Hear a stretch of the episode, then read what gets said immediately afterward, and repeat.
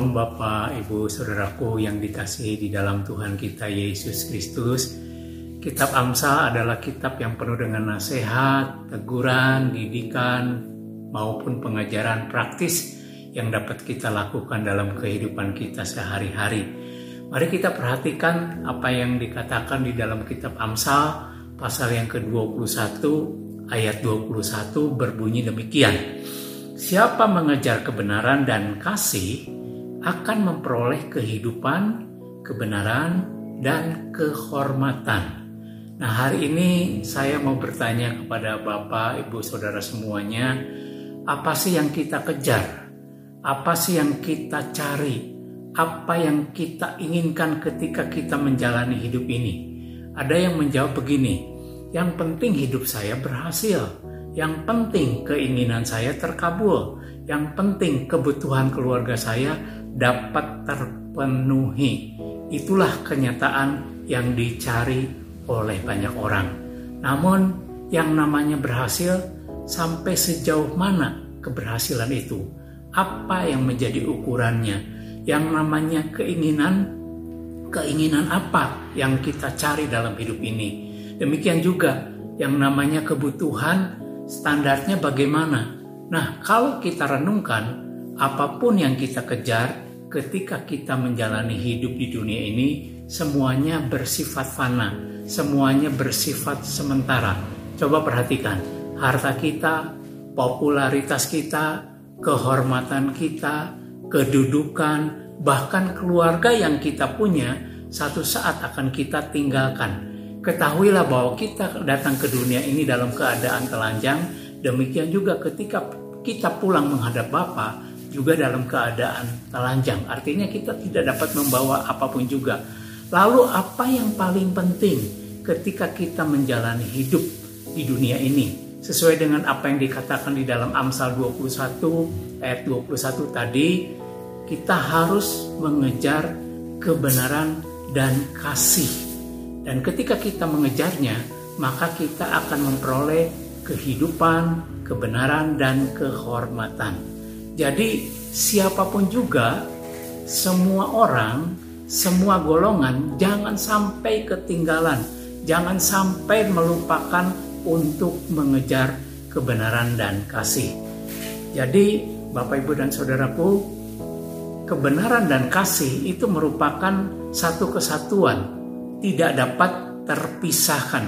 Hanya orang yang taat kepada kebenaran yang dapat mempraktekkan kasih.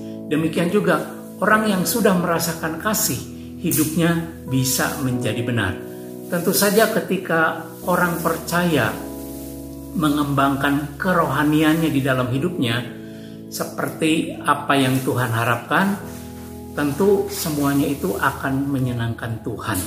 Setiap kita yang pernah mengalami perjumpaan dengan Tuhan secara pribadi lewat karyanya, pasti kita mengerti ada panggilan sorgawi yang telah ditetapkan buat kita semuanya.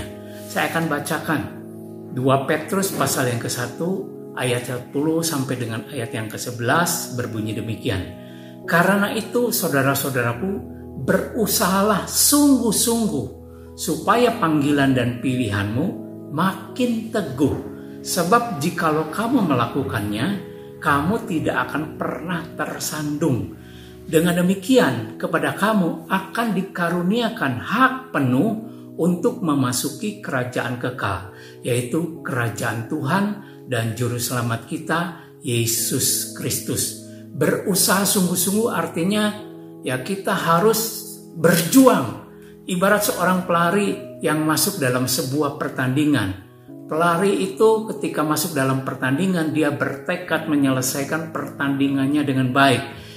Pelari itu matanya tertuju kepada garis akhir, kepada sasaran yaitu dapat memperoleh kejuaraan. Orang yang berusaha dengan sungguh-sungguh di dalam Tuhan, maka dia akan menerima kekekalan, bertemu muka dengan muka dengan Tuhan kita Yesus Kristus.